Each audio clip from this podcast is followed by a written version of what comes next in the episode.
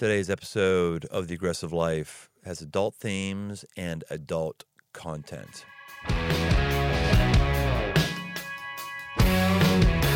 We're in the midst of trying times. The coronavirus is continuing to spread and more areas are being affected, but this isn't a time to run and hide. Aggressive people are forged by fire, and make no mistake about it, we're in the fight and in the fire right now. This is a special bonus episode meant to encourage and steer you toward healthy aggression when the world needs it most. My name is Brian Tome, and this is The Aggressive Life.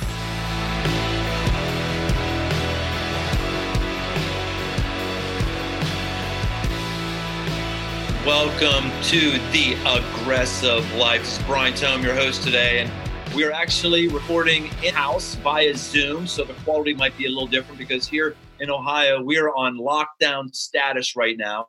We're about halfway through the lockdown.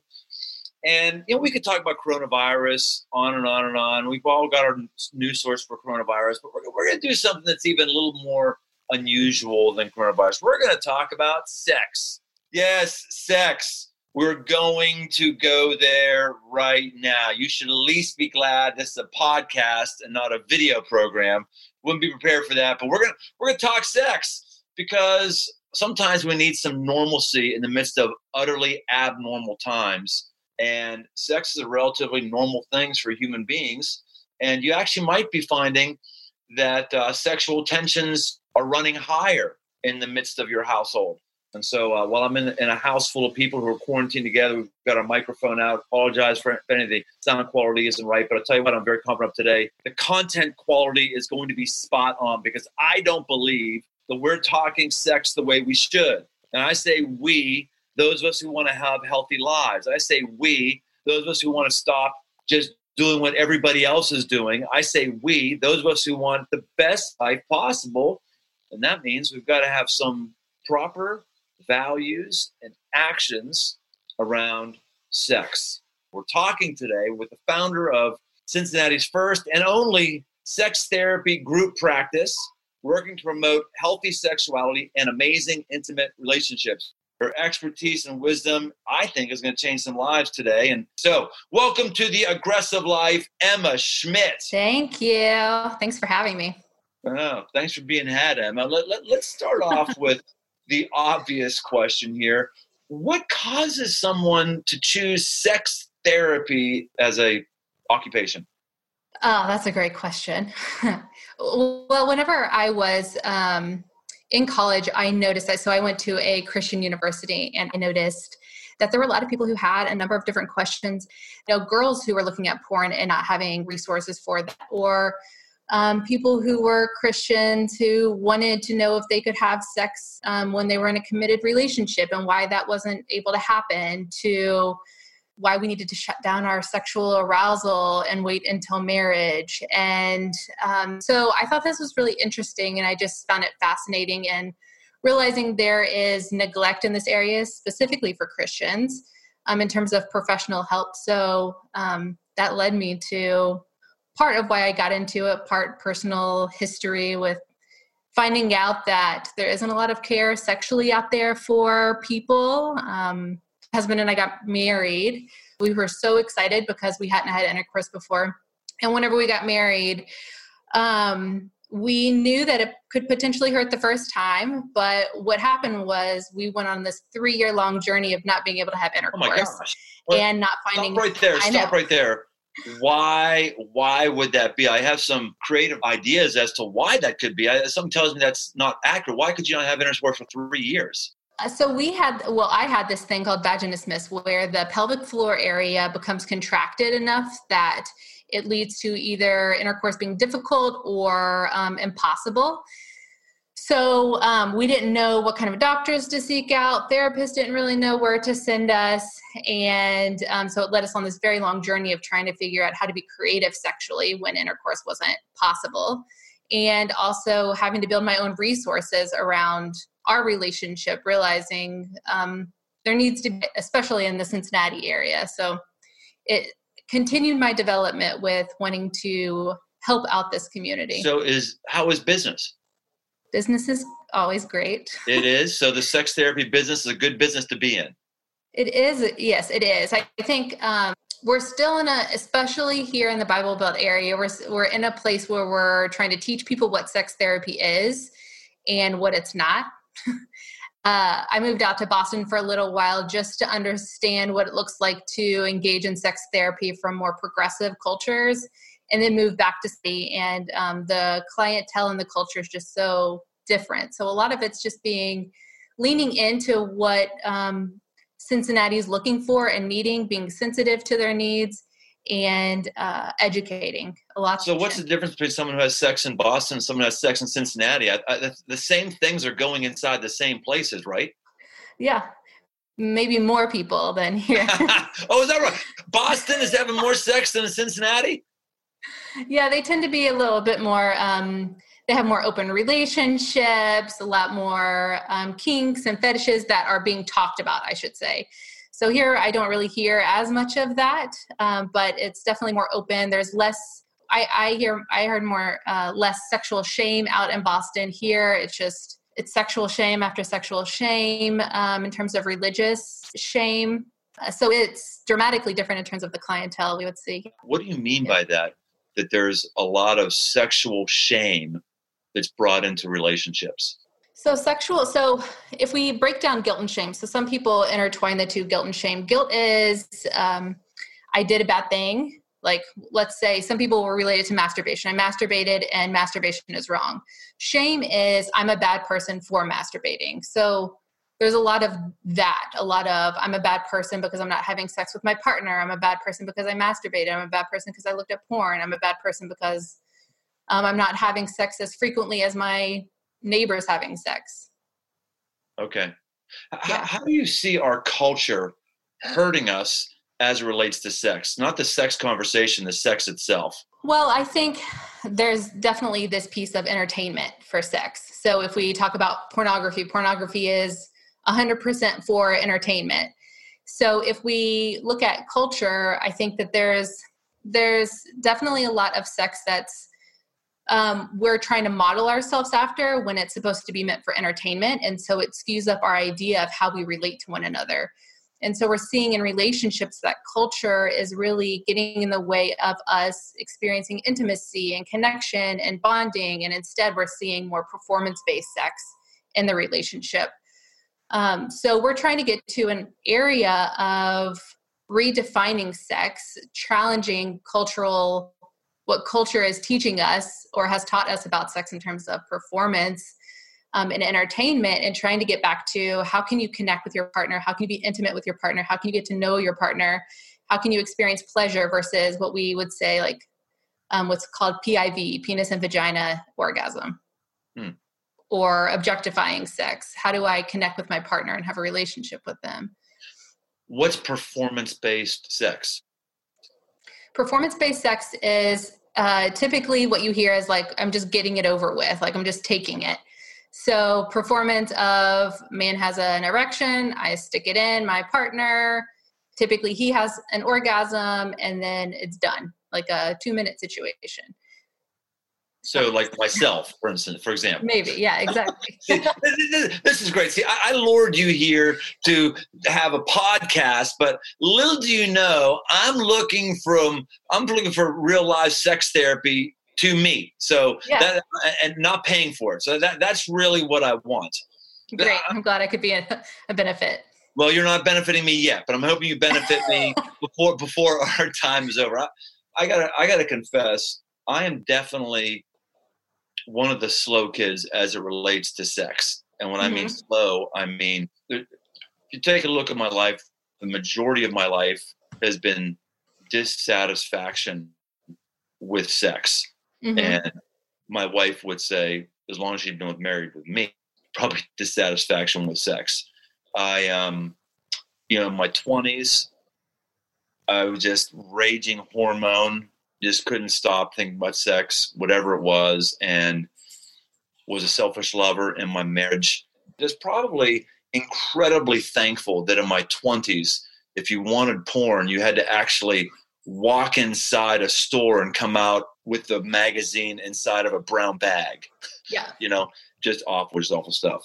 So I was, my wife is looking at me right now. See, we're, we're, we're, we're maybe I should bring my wife in. I'm, I'm recording this quarantine in my house. My wife just, we're having a discussion with the sex therapist, honey. That's the next podcast of Aggressive Life. Could you pick that yeah, up? Maybe you could Did ask you her that? what might feel dissatisfying within the sexual, the sex life for her. And, and maybe yeah. I could ask you, the sex therapist says, what has felt dissatisfying to you? Come down here closer to the microphone. Wow. Um, oh boy, Bry. So Bry told you he was a virgin when we got married. Well, I, I haven't gotten that far. All I've oh. gotten as far as in my twenties, I just was a hormone ball, and was thankful that you couldn't do pornography easy access in my 20s. So I, I was talking about, I, I, said that I've been, most of my life, I've been sexually frustrated. I, just, I don't think I've done the right things or been in the right place, space sexually. That's what I've said. Right. Is it, is it, does this get edited? Yes, this does get edited. Yes.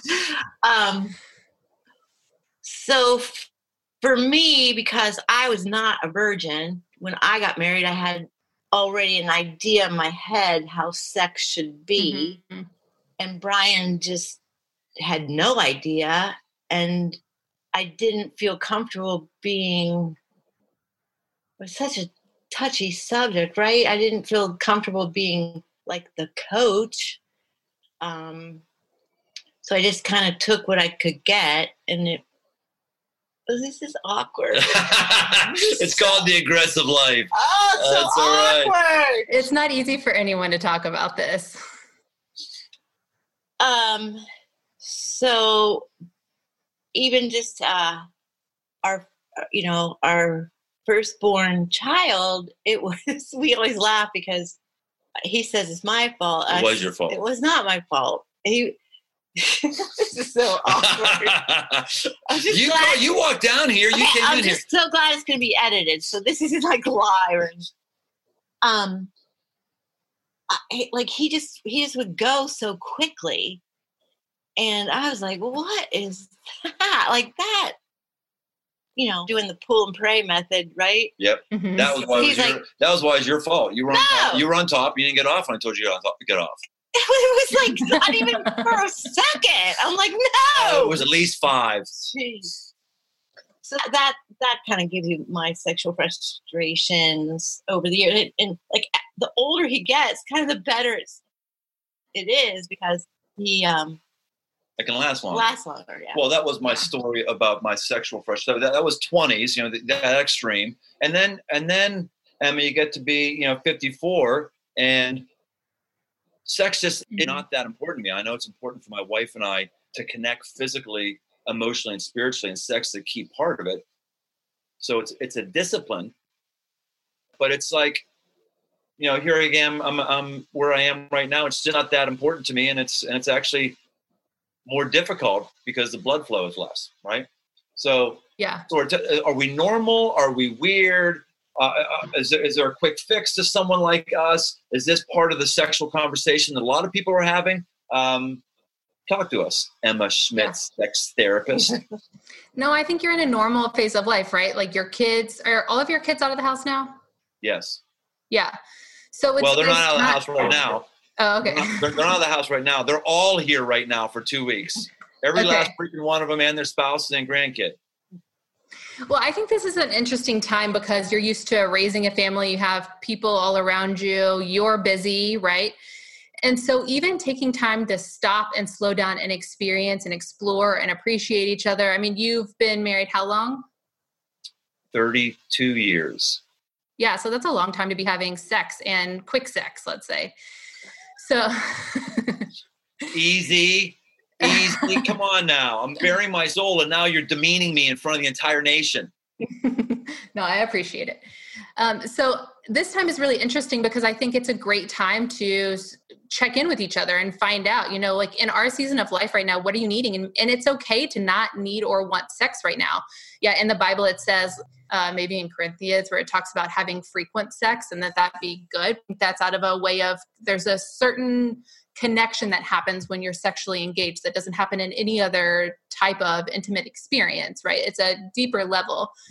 And so to just have that performance based sex isn't really going to provide you with that I think what the intention of connecting and bonding would do. So I think having that space to slow everything down and explore your body, like she was saying, um, I feel like I wasn't able to coach him. Being able to say, like, how would you coach me during this time? What do you want? What would be interesting if I could just focus on you right now?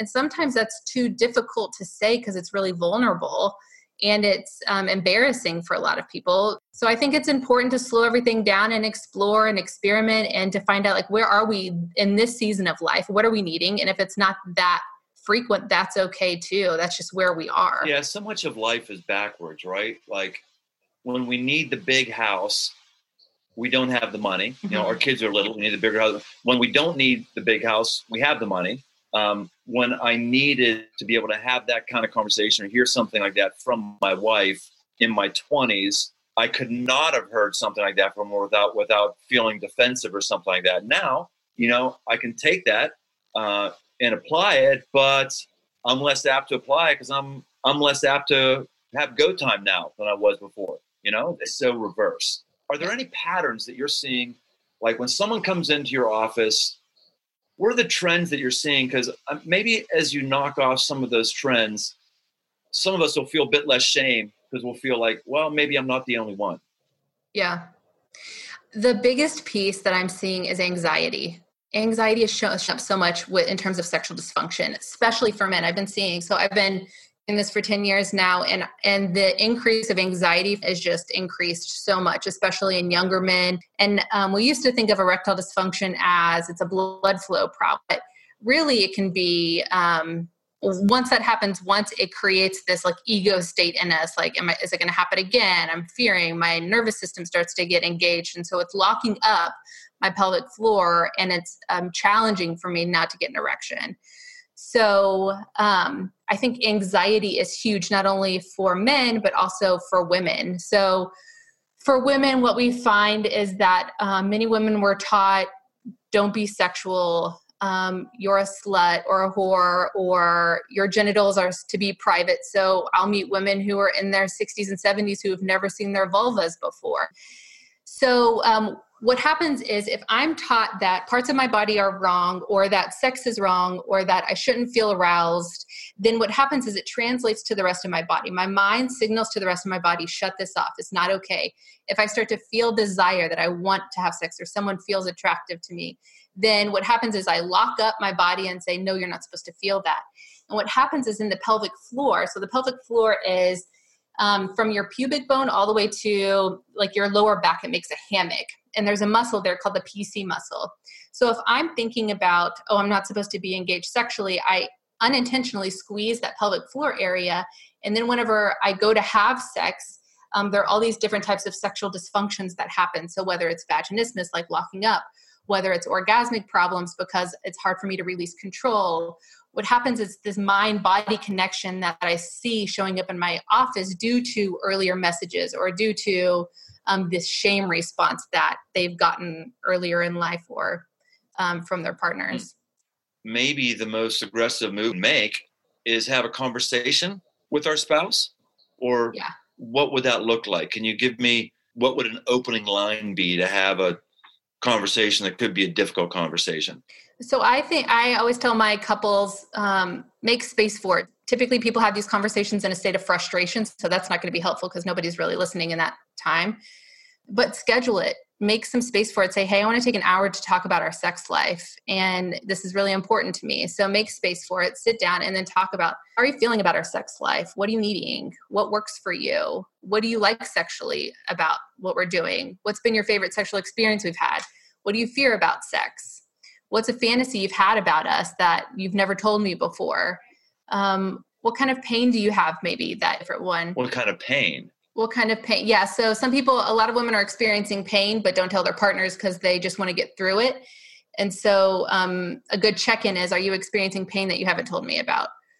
Or um, what do you want to do that we've never done before that you've been interested in the big piece here is creating a space that's non-judgmental where your partner can listen in a way that is um, remaining curious, validating, empathizing with what you're saying so that your partner can be vulnerable. And Brene Brown talks about vulnerability and how challenging it is to be vulnerable, and these conversations are incredibly vulnerable.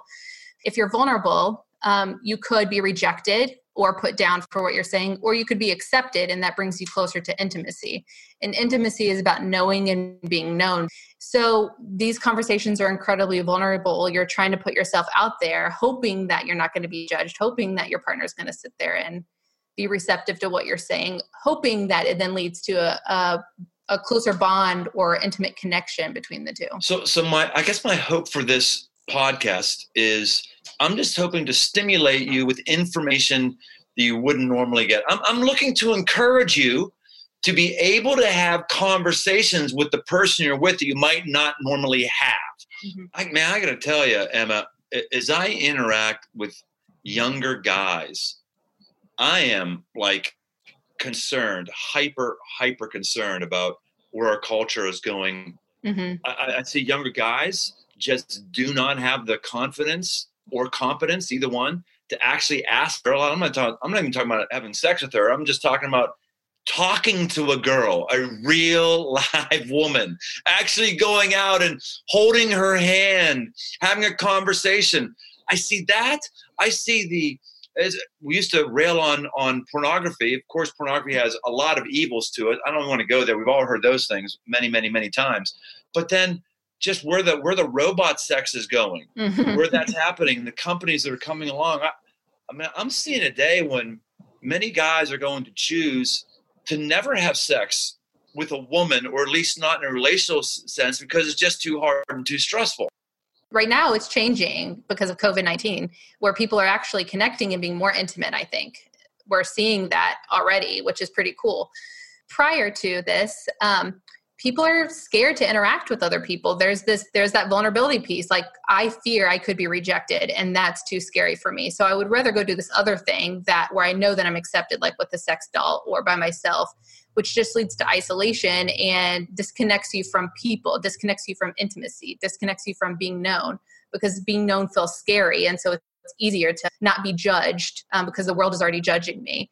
And it feels like too much to um, achieve this Instagram worthy person that I would rather just be by myself.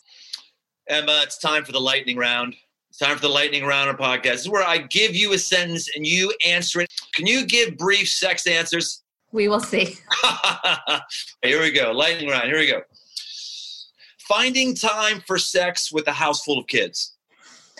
Pass. I'm just kidding. I don't know. know that this is a season of life. Um, create a schedule where you're meeting after the kids go to bed, drink some caffeine, and at least connect, talk, be intimate. It doesn't have to be sex.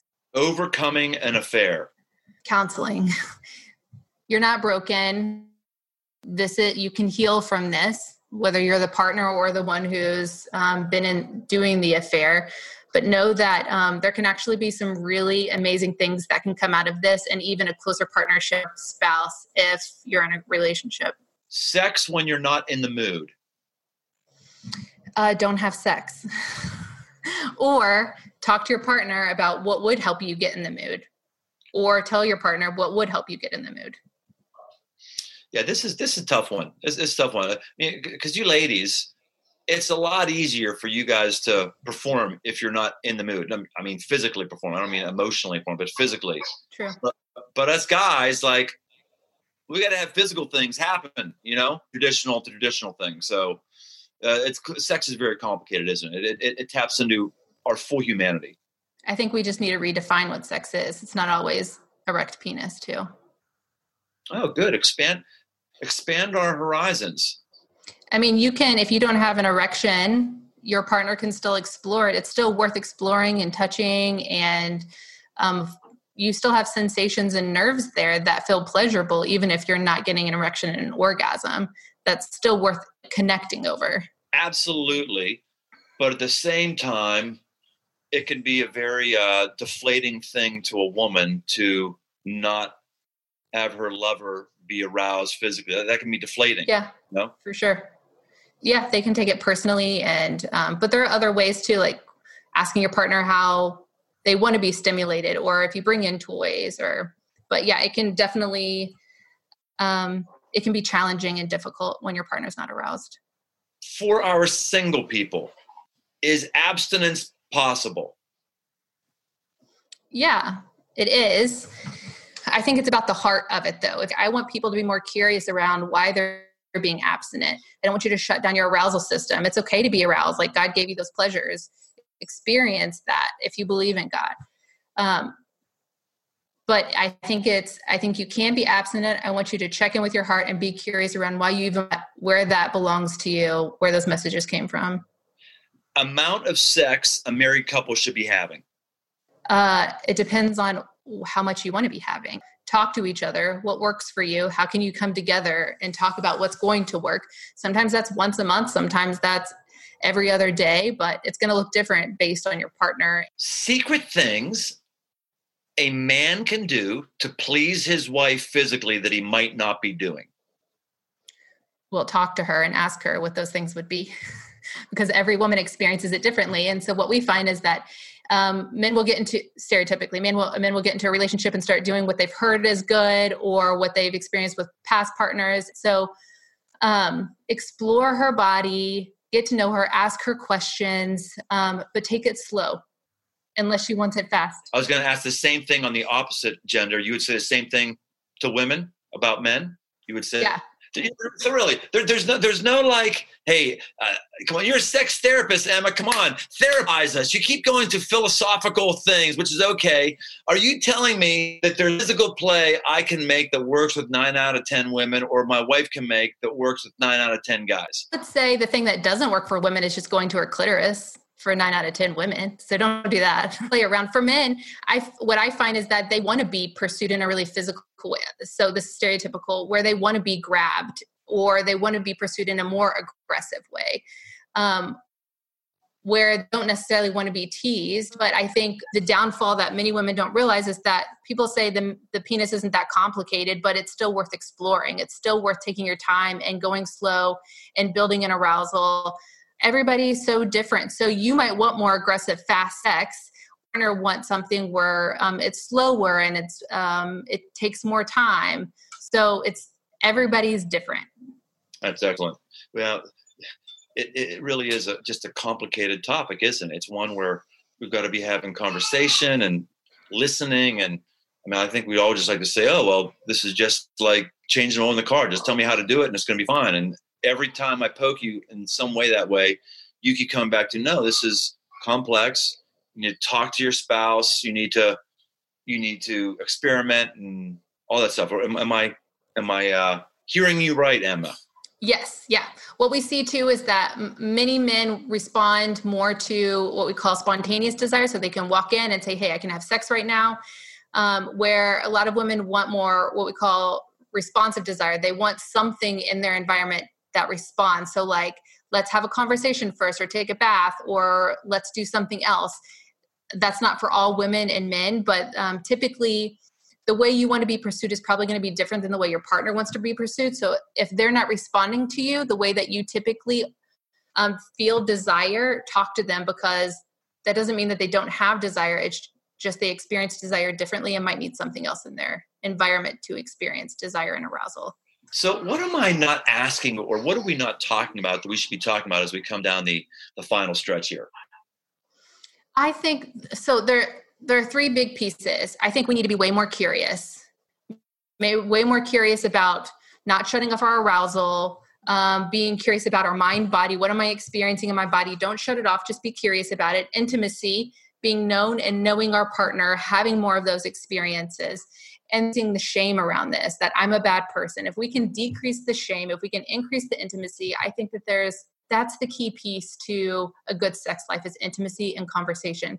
Your partner is the treasure to a good sex life. If you can just talk to them and you can understand what works for them and you can do the same if I can love my partner best by what they're telling me, that's going to create a really great connection. Emma, this has been utterly fantastic and sobering and for some of us depressing, but for all of us, I think incredibly, incredibly helpful. Wow, thank you so much. If someone wants to follow up with your work or see what you got going on, any way people can can track you down? Yeah, so we um, have a website, emma-schmidt.com. We do a lot of educational experiences on our Instagram, which is Emma Schmidt Sex Therapy. And then we have Facebook, Emma Schmidt Sex and Relationship Therapy, or Emma Schmidt and Associates. I don't remember. One of those. Great. Emma, you're, you're, you're a blessing and you're a gift. Thank you for doing what you're doing to help people and help couples. And Thank you. Thanks for having me on and continuing to see this as a and important to explore. Absolutely. Who knows? My wife and I might uh, actually, my wife and I might actually pay you some money for a conversation next time. Thanks for helping. Thank you. Hey, thanks for listening. For more aggressive living, head over to briantome.com. Get signed up for the mailing list to get regular shots of positive aggression sent straight to your inbox. And while you're there, you can also find articles, podcasts, and books. I'm also active on Instagram Search Brian Tome. Special thanks to the band judges for the music. Aggressive Life with Brian Tome is a production of Crossroads Church, Cincinnati, Ohio.